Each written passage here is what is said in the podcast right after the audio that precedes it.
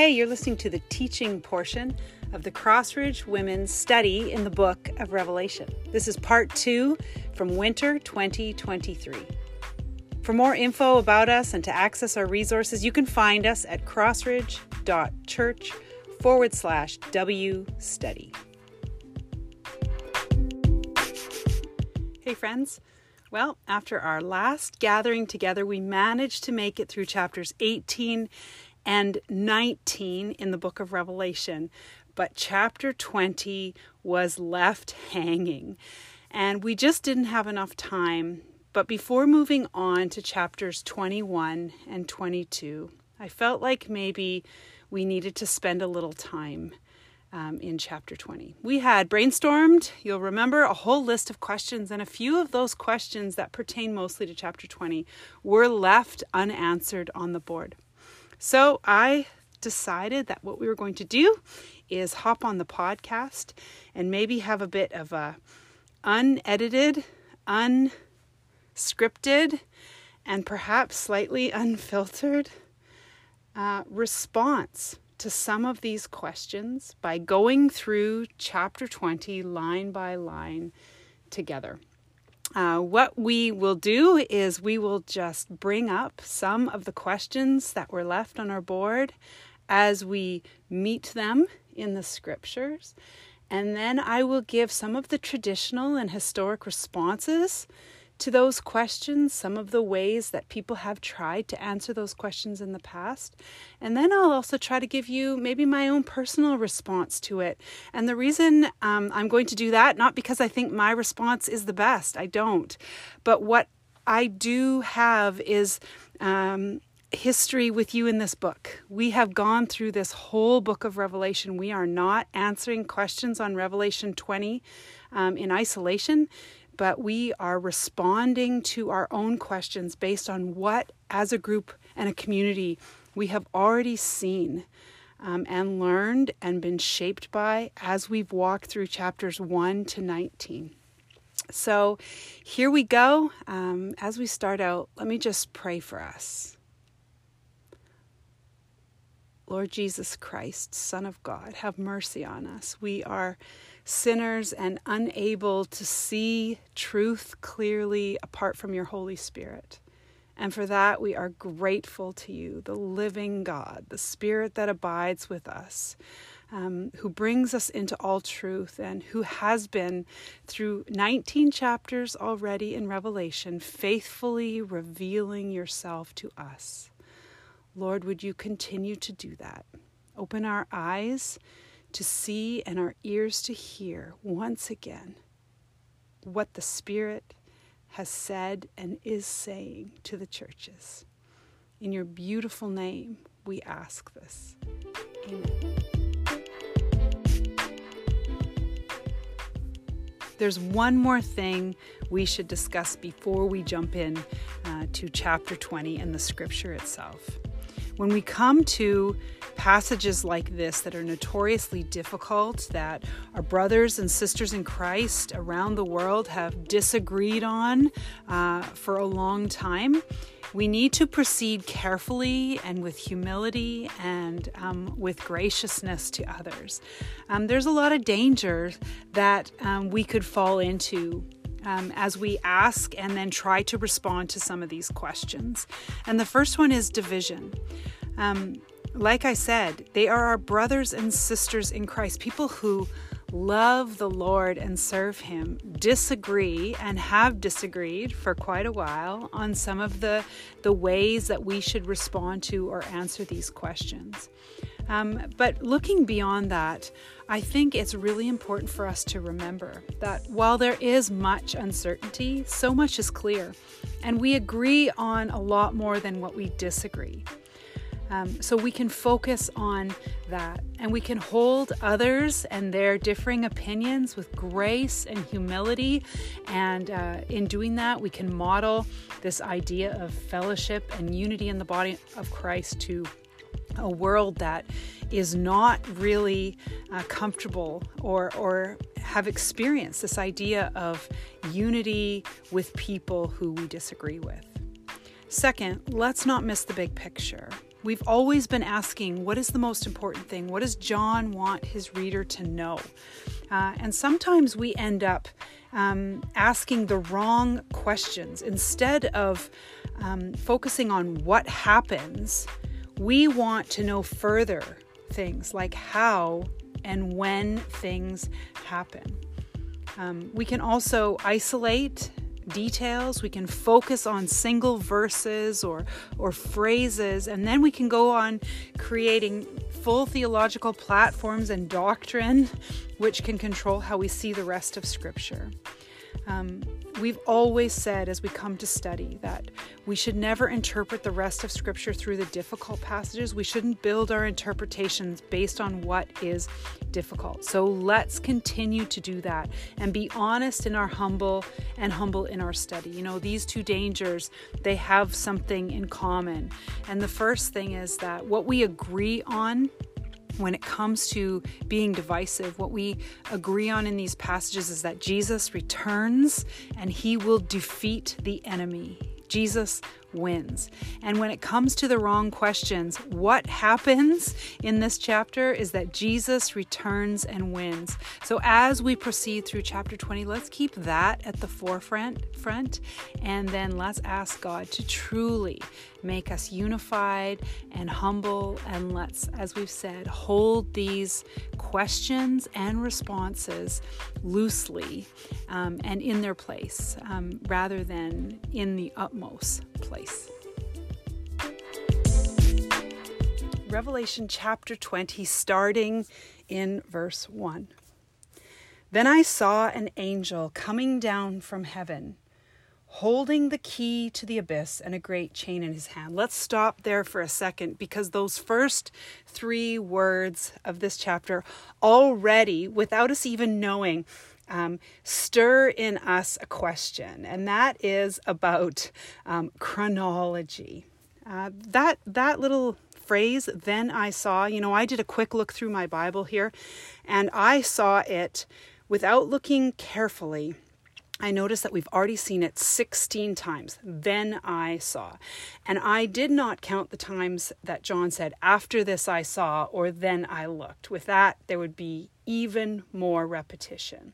And what scholars do um, agree who read this book as we do, uh, paying attention to its its context and its apocalyptic uh, genre and its symbolic nature and its imagery, is that when John says, "Then I saw," he is not talking about what happened next. He is simply telling us what he sees next or what he saw next in his vision. And this makes sense if you think about uh, dream language or vision language that we say is characteristic of apocalyptic literature.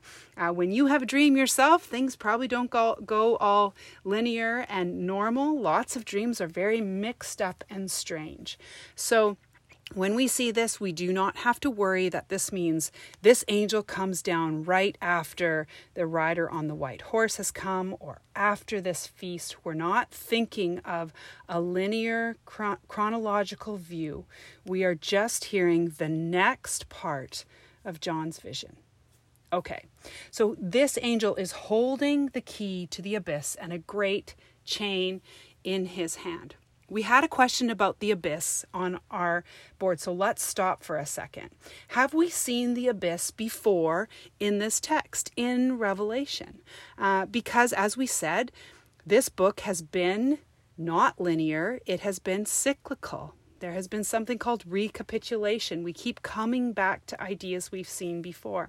Well, in chapter one, I would say that I saw uh, that Jesus holds the key to death and Hades. Um, so there is that key. Also in chapter 9, I remember that the angel comes down and actually opens the abyss, and out of that abyss came what? Uh, demonic locusts, remember? Um, and so that is our history so far with the abyss. Um, how about a, a, a, larger biblical understanding of the abyss? Well, actually, we can go all the way back to Genesis 1 for that. Um, God's Spirit hovers over the abyss in Genesis 1. Um, some scholars think of it as these dark, deep waters, or we have talked about how this symbolizes the chaos waters that God hovers over. And out of the chaos, God brings order in creation. And so through the Old Testament, actually, this is why these this idea of the sea and the deep dark waters comes to mean the place of, of evil and chaos and even death. Um, in Luke 8 31, we hear of the abyss in the New Testament, in the Gospels, where, where Jesus heals uh, the demoniac. He casts out a demon, and then the demon, whose name is Legion, begs Jesus not to send him uh, back to the abyss. So, the question that was asked in regards to the abyss is Is the abyss the same as the lake of fire? I think it is pretty plain for us to respond to that and say, well, no, I, I don't think so. Partly because what we've just seen is is that this abyss seems to be this place where the evil and the demonic and the chaos um, originates or comes from or is held. Don't quote me too um, carefully on on that terminology, but it is this place of deep evil chaos. That, that's what it symbolizes to the original reader. Whereas the lake of fire is, we're told here later in the chapter, the lake of fire is the second death. And fire has always stood for judgment in the book of Revelation. And as we get to the end, we're going to see that this sense of the lake of fire is something very with that holds finality. It symbolizes a final judgment as opposed to this abyss that seems to be where evil comes from. Okay, let's move on. Uh, we're in, in verse 2. He sees the dragon, that ancient serpent who is the devil and Satan, and bound him for a thousand years okay, here's we have to where we have to stop, um, because this had the most questions on our board, which obviously that that makes sense. Um, and one of the questions is what is the, the main question, I guess, is what is the 1,000 years? And my initial response to that is we don't know. Um, this is where a lot of people, a lot of wonderful brothers and sisters in Christ disagree. So we don't know. Um, but what do we know? So here's uh, our framework. We're going to go back to the text. Well, here's what it says. Uh, let's keep reading for a bit. He threw him into the abyss, closed it, and put a seal on it so that he would no longer deceive the nations until the thousand years were completed and after that, he must be released for a short time. If you keep reading through section four um, to section, section six, it tells us a few more things about this 1,000 years. But let me just um, say four things that I see right now as I look at this text without reading further just yet we know that the 1000 years seems to be a period of time where Satan is bound before this a short release. Okay? So he's bound for a time, then he's released. Secondly, it seems to be a period of time where he cannot deceive the nations. Okay, he's there's a seal put on the abyss, which is interesting um, because we've talked a lot about this idea of the seal before. Um, so he is sealed in this place where he cannot deceive the nations. We've seen the seal as um, a sense of protection before, so maybe we should keep um, that imagery flowing through here in chapter 20.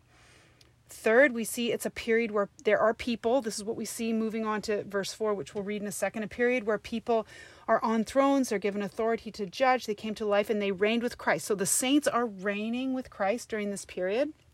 And then at the end of that section, verse 6, we know that this this 1000 years has something to do with the first resurrection.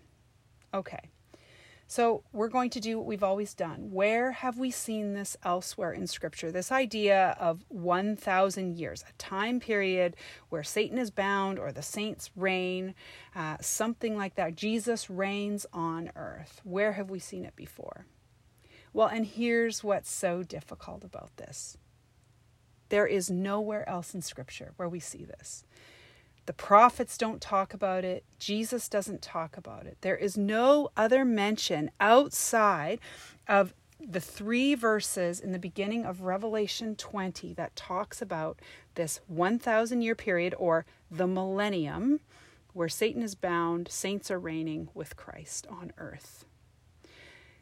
Here's why we need to proceed carefully. This is said three times here. It's talked about so briefly, and nowhere else in Scripture is it talked about. And, and maybe that's a, a good first response is that we should really consider how much we ought to be talking about it ourselves if John talks about this so little and the rest of the biblical writers talk about it not at all. Okay, maybe we've put a, little too much emphasis on it. Uh, one thing I will say is that we we certainly have seen uh, the number 1000 before and we've been typically looking at numbers symbolically as we've studied now we've never seen this number before we have seen the number 10 in revelation and you can probably do the math quickly carry the 2 and realize that that 10 times 10 is is 1000 okay 10 being like a complete a full a large number uh, times another 10 a large full uh, complete number. Uh, but there's other places actually where the number 1000 is used in scripture. It's used a lot in the psalms. You can probably finish these verses even without looking them up. Psalm 84 verse 10 better is one day in your courts than 1000 elsewhere Psalm 50, verse 10 says, For every animal of the forest is mine, declares the Lord. I own the cattle on 1,000 hills. Yeah. Psalm 105, verse 8 says, He remembers his promise forever and his covenant for 1,000 generations. So, even just by going with those three places where the number 1,000 is used, we, we see that this number seems to be symbolic for a great amount, a great amount of cattle, a great amount of time, a, a, great amount of generations. And, and even though the number 1000 is not a very great number for us in 2023, the scientific age has put all kinds of big numbers out there for us to, um, to identify and know about and even count to. But for the ancient Near Eastern reader and the biblical author for John in this time when he's writing around uh, AD 90, this is a very great number for him. So let's think about it as uh, a large time period, okay? So the next question that flows out of that that we had on the board is when is this 1000 years or uh, another group phrased it as where are we in the 1000 years so I think the real question behind this um, sort of flows out of this um, conversation about numbers and their, their symbolic nature, and that is this: Is this a literal time frame or a symbolic amount of time? Uh, well, you're going to have to decide for yourself. For me, if I'm interpreting these uh, numbers symbolically, then I'm going to say that this time period is also a symbolic amount of time. If you see this as a literal time period, um, you're one of our brothers and sisters in Christ who, who might hold the premillennial view, which is that this is a literal 1,000 years after Jesus returns uh, when the saints reign with him here on earth. Now, that just opens up a whole bunch more questions, but that's not what we're here to talk about or, or to debate. Um, so far in this study, we have spent a lot of time interpreting numbers um, and periods of time symbolically and, and just really benefiting and learning from their their meaning as symbols and imagery. So, for our purpose of responding to this right now, I'm uh, I'm going to walk us through that interpretive framework. That this is a symbolic amount of time. And and once again, I think we've said it a few times, but we should just be careful of our inclination to want to see Revelation as this timeline, this forecast of the future, rather than this beautiful picture book of spiritual realities that we can't see with physical eyes. Because I think when we do that, we miss out on the value that Revelation had for the original reader, I've said this before, which also shows us what value it has for our own discipleship and formation today. But let's get back to that question. When is this 1,000 years then? Uh, perhaps we can ask when, in what you know amount of time, framework of time, symbolic measure of time is Satan bound? When is he bound?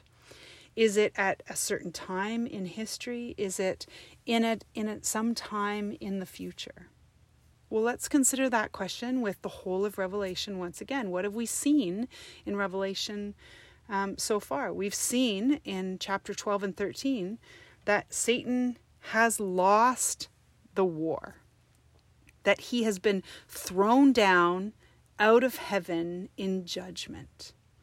And then here we've seen that he is bound for a time and released shortly, and we're going to see only to be immediately completely destroyed um, by the symbolism as he's thrown into the lake of fire. Uh, a larger sense of scripture, uh, I think, would tell us that Satan has suffered some measure of defeat by the person and, and the work of Jesus Christ, his life and his death and his resurrection. Colossians 2, verse 15 says that God disarmed the rulers and authorities, that he made a public display of them, having triumphed over them through Christ. There's this triumph over rulers and authorities. Um, often that's used to talk about not just the the physical rulers and authorities, but the evil um, that's behind them, which certainly goes along with what we're seeing in Revelation, doesn't it? Mark 4:27 is a really important passage I think to bring into this discussion of when is Satan bound because that is the the passage where Jesus has been accused of driving out demons by the power of Satan. And Jesus answers, "How can Satan drive out Satan? If if Satan opposes himself, he is finished. He is destroyed." And Jesus says, But no one can enter a strong man's house and plunder his possessions unless he first ties up the strong man. Then he can plunder the house.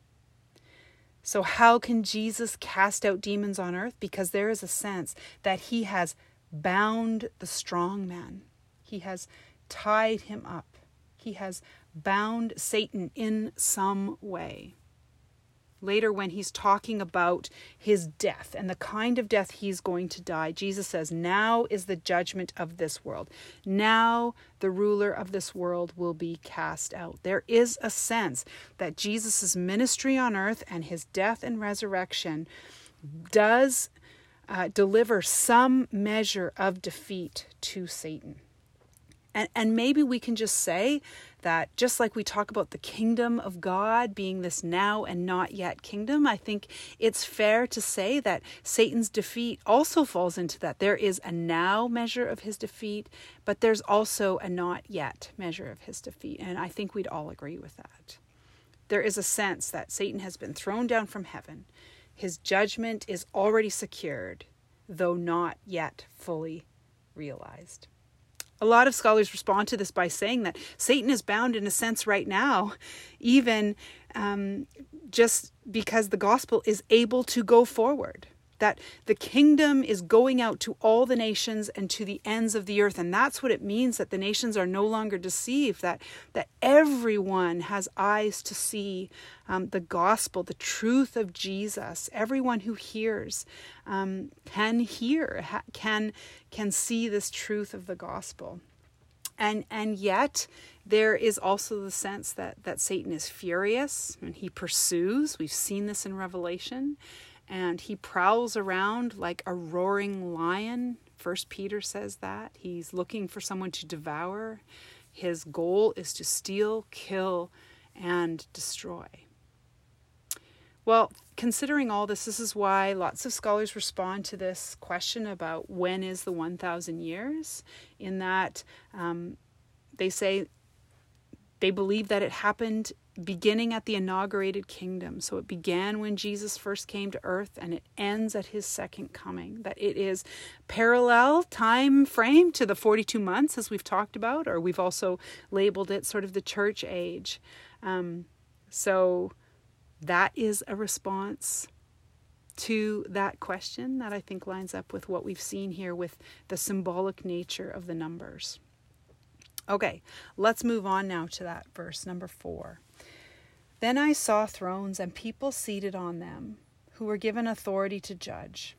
I also saw the souls of those who had been beheaded because of their testimony about Jesus and because of the word of God, who had not worshipped the beast or his image, and who had not accepted the mark on their foreheads or their hands. They came to life and reigned with Christ for a thousand years. The rest of the dead did not come to life until the thousand years were completed.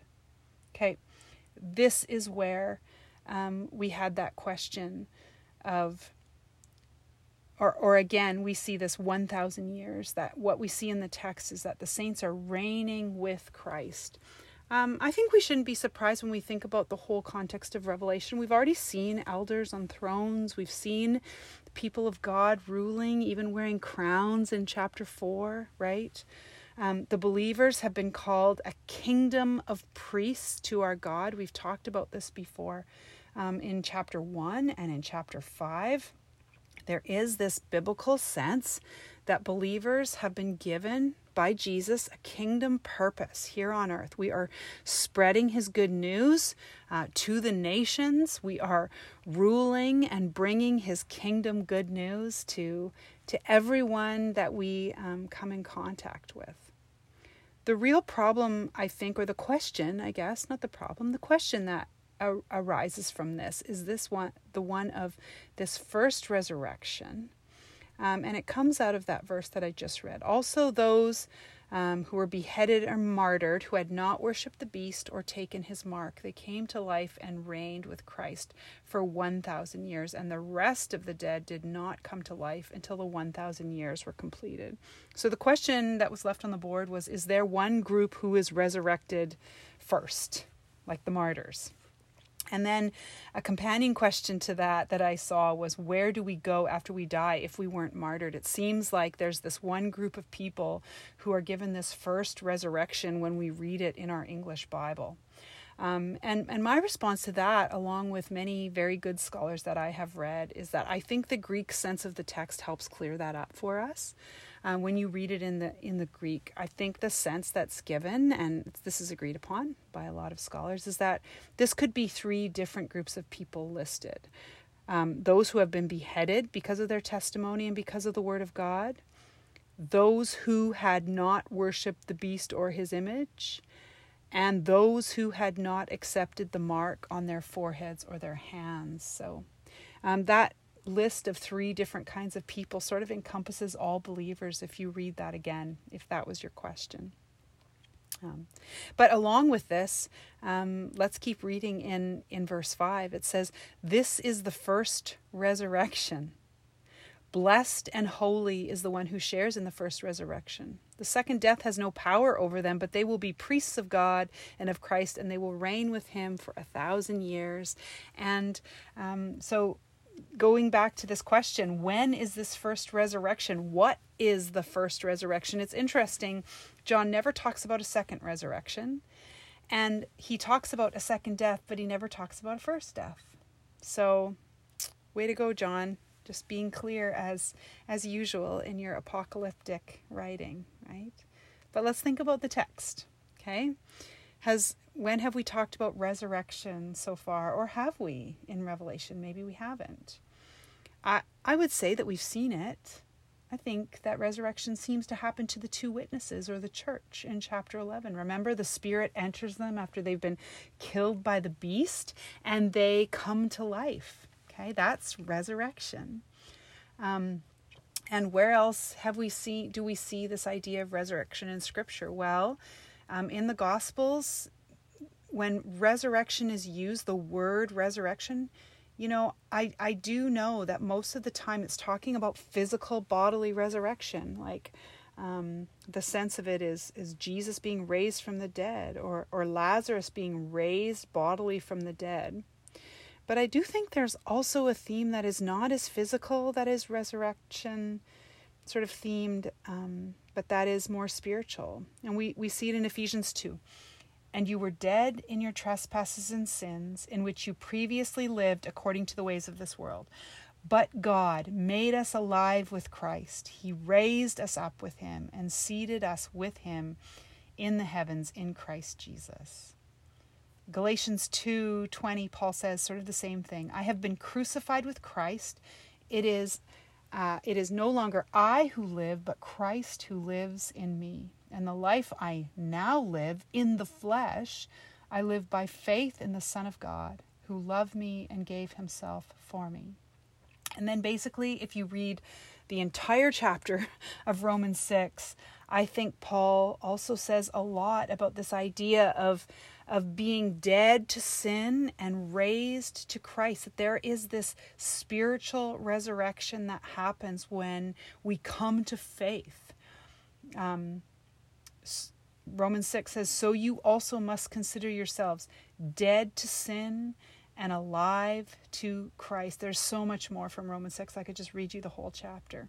Um, and Colossians 3, one more from Paul, for you have died and your life is hidden with Christ in God. I can we we it's undisputed here that Paul believes in this idea of there is this sort of spiritual from death to life that happens we could say that's a resurrection.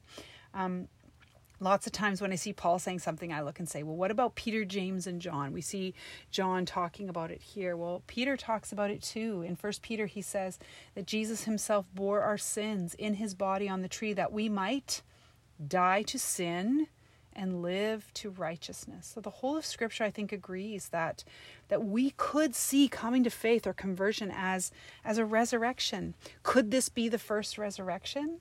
Um, some people think it could be. Some people think this first resurrection simply is the bodily resurrection of believers um, as they pass from, from death to life. Um, in some way, I think we could say all men will experience first death. I mean, we will experience first physical death. All men will die, right? But also, in order to be among the believers, among the saints who reign, um, we must also experience that first death to sin, that repentance, con- confession and repentance, where we turn from that. We die in our flesh and we live by the Spirit of God. Um, and, and it says it here blessed and holy is the one who shares in the first resurrection. The second death has no power over them, but they will be priests of God and of Christ, and they will reign with him for a thousand years. Really, the, whichever way you look at it, um, whether the first resurrection is just conversion or whether it is um, just when you die, you will be raised with Christ to eternal life. Both are good news. All of it is good news. Uh, let's keep going then, and let's read verses 7 to 10. When the thousand years are completed, Satan will be released from his prison and will go out to deceive the nations at the four corners of the earth, Gog and Magog, to gather them for battle.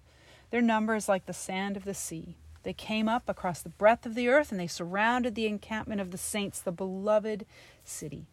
Then fire came down from heaven and consumed them.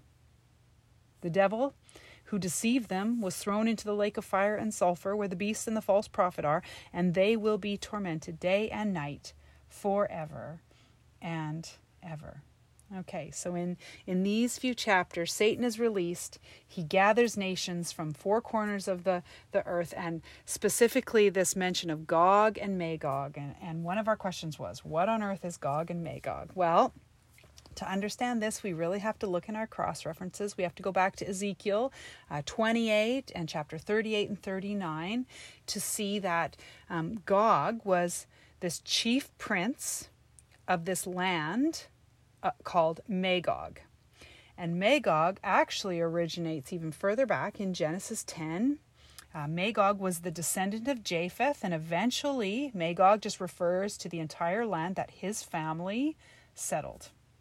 Okay, well, now fast forward to Ezekiel and the prophets, and the prophets are using um, this idea of Gog and the land of Magog to symbolize all the evil nations that oppose God and his people. And what happens in Ezekiel? Well, God gathers them together, He brings them together, and guess what? Fire comes down and destroys them. And you know what else? They become a feast of flesh for the birds. Does this sound familiar yet? it sounds a lot like what we just saw in chapter 19. And that is what John is conjuring up this picture of God defeating, this final defeat of all of his enemies that come from far and wide.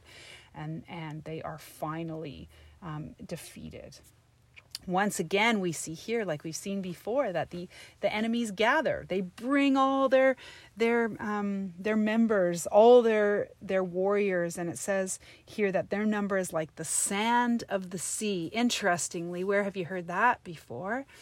That's how the children of abram were often um, described that they were going to be like sand of the sea um, just so many in number. And here, God's enemies are also so many in number. However, what do we see? There is no battle. They assemble, and immediately the enemies are consumed by fire from heaven. This ultimate consuming judgment of God comes down, and there is a sense of finality here. The devil is thrown into the lake of fire with the beast and the false prophet, who we also know are thrown into the lake of fire. And it says they're tormented day and night forever and ever. So, another question sometimes people have, we didn't have it on our board, is this idea of eternal suffering or eternal torment um, in relation to hell. We're not going to take a long time to discuss this, but but I do think if that is a question that comes up when you read this, um, I think once again we just need to to remember that uh, we have an inclination to ask a, a timeline and a how question that the text doesn't mean to pose. I think there's something actually really important to see here when it talks about the devil being thrown um, into the, the lake of fire and, and being tormented day and night forever and ever. Because I think there's an important contrast here, and that is the future of the dragon is contrasted with the future of the Lamb. Think back in Revelation. How have we seen the future of the Lamb been described? He will be worshiped day and night, forever and ever. This is just the big black and white contrast between how it ends for the dragon and how it ends for the lamb. And I think John writes this not to tell you what it's going to look like on the timeline in the future. I think John writes this to his original reader to ask so who will you choose? Here's the outcome for both sides. Which side will you choose? Okay, that brings us to chapter 11, or sorry, verses 11 to 15, the last um, few verses. Let's read them together. Then I saw a great white throne and one seated on it. Earth and heaven fled from his presence, and no place was found for them. Let's just stop here for a second. Do you realize that this is, and you can go back and count, this is the seventh appearance of the throne room in Revelation? The seventh time we are brought into the throne room, and here, this time, it is all about the great white throne. That is that is the center of the room, and that is what's happening here at this moment. Um, we also see this little phrase that we're not too surprised by, although it could seem clunky to you if you had just parachuted into this verse. But this idea that earth and heaven fled from his presence and no place was found for them. We've seen um, mountains moving, right? And mountains fleeing before in Revelation. And it always came at this time of the final judgment. So uh, that is what's happening right here. Let's keep reading. I also saw the dead, the great and the small, standing before the throne, and books were opened. Another book was opened, which is the book of life, and the dead were judged according to their works by what was written in the books. Then the sea gave up the dead that were in it, and death and Hades gave up the dead that were in them. Each one was judged according to their works. Death and Hades were thrown into the lake of fire. This is the second death, the lake of fire. And anyone whose name was not found written in the book of life was thrown into the lake of fire. Okay, one of the questions that came out of this portion is uh, Will we actually be judged by our works? And um, I think it's really important for us to to know that this is this is a bigger question, a question that Christians have always and are always asking about the life of faith, isn't it? Can you identify um, the underlying question? Are we saved by faith or by works? We know um, how the Bible answers that, don't we? It answers it yes. yes, we are saved by faith. Yes, we are saved by works in some sense. And um, here's how Ephesians answered it.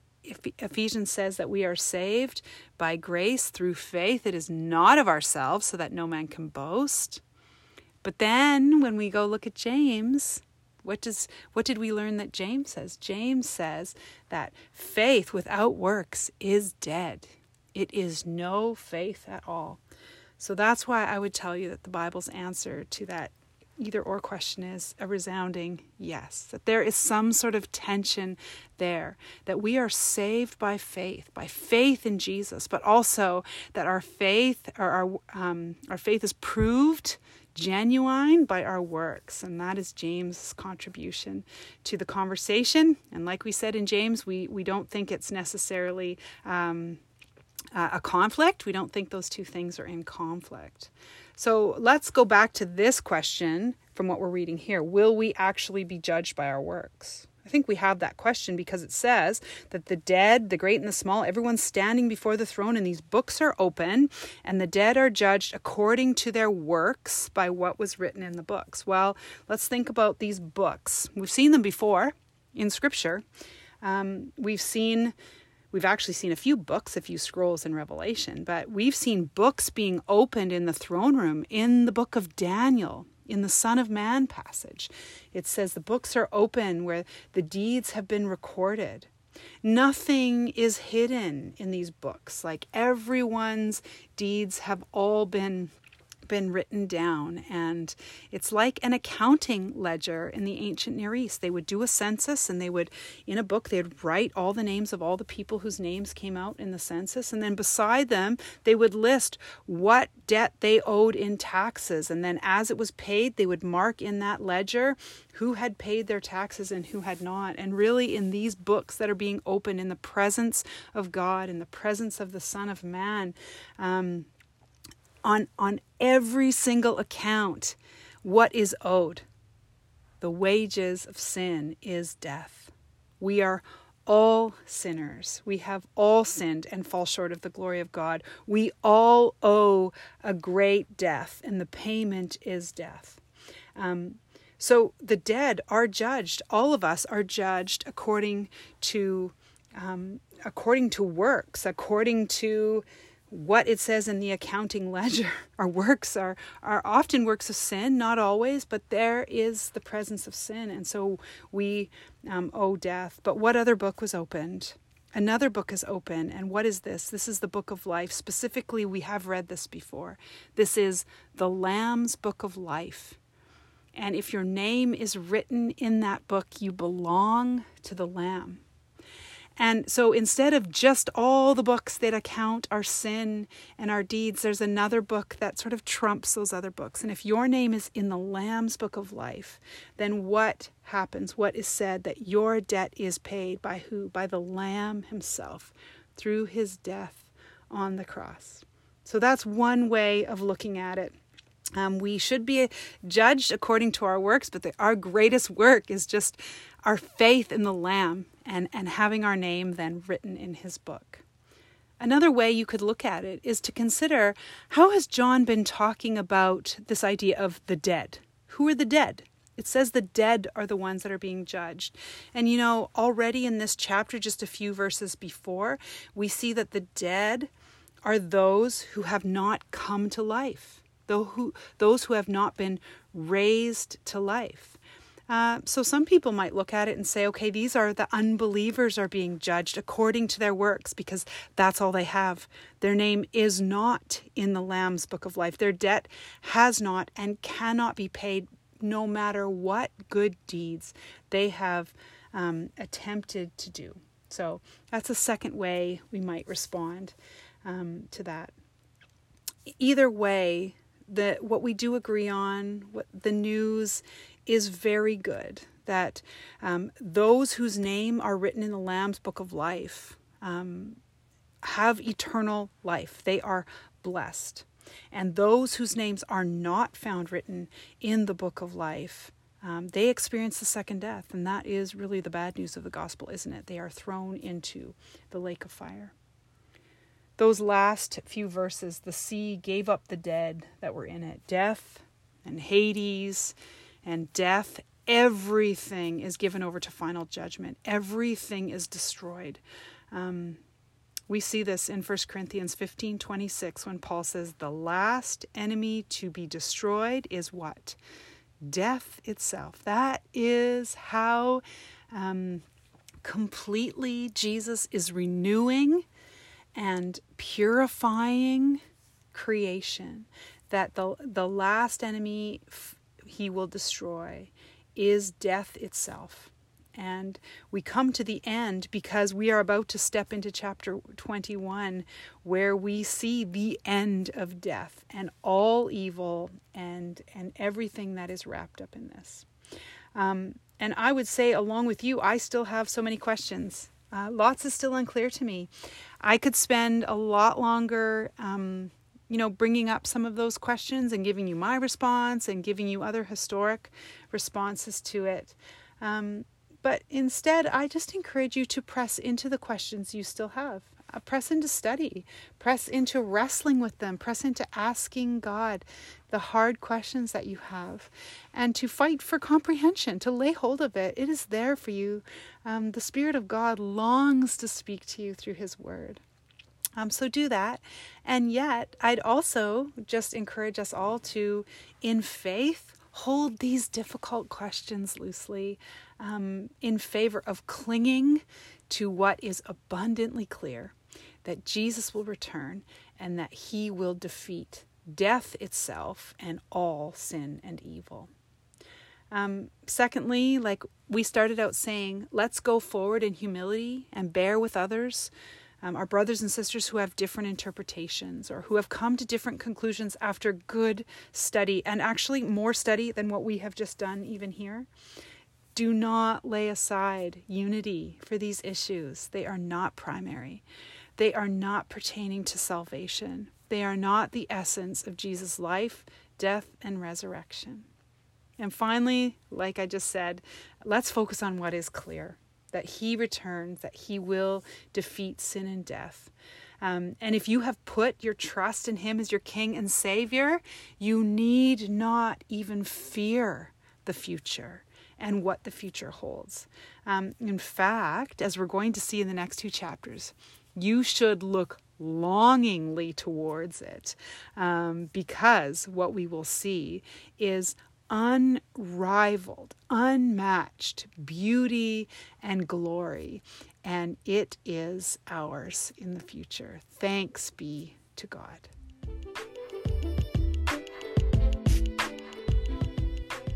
Hey, thanks for studying along. And wherever you are, it's our prayer that as you seek to read and hear and keep this message of the book of Revelation, that you too will experience the blessing that comes from being among those who choose to follow the Lamb wherever he goes. Grace and peace. We'll see you again soon.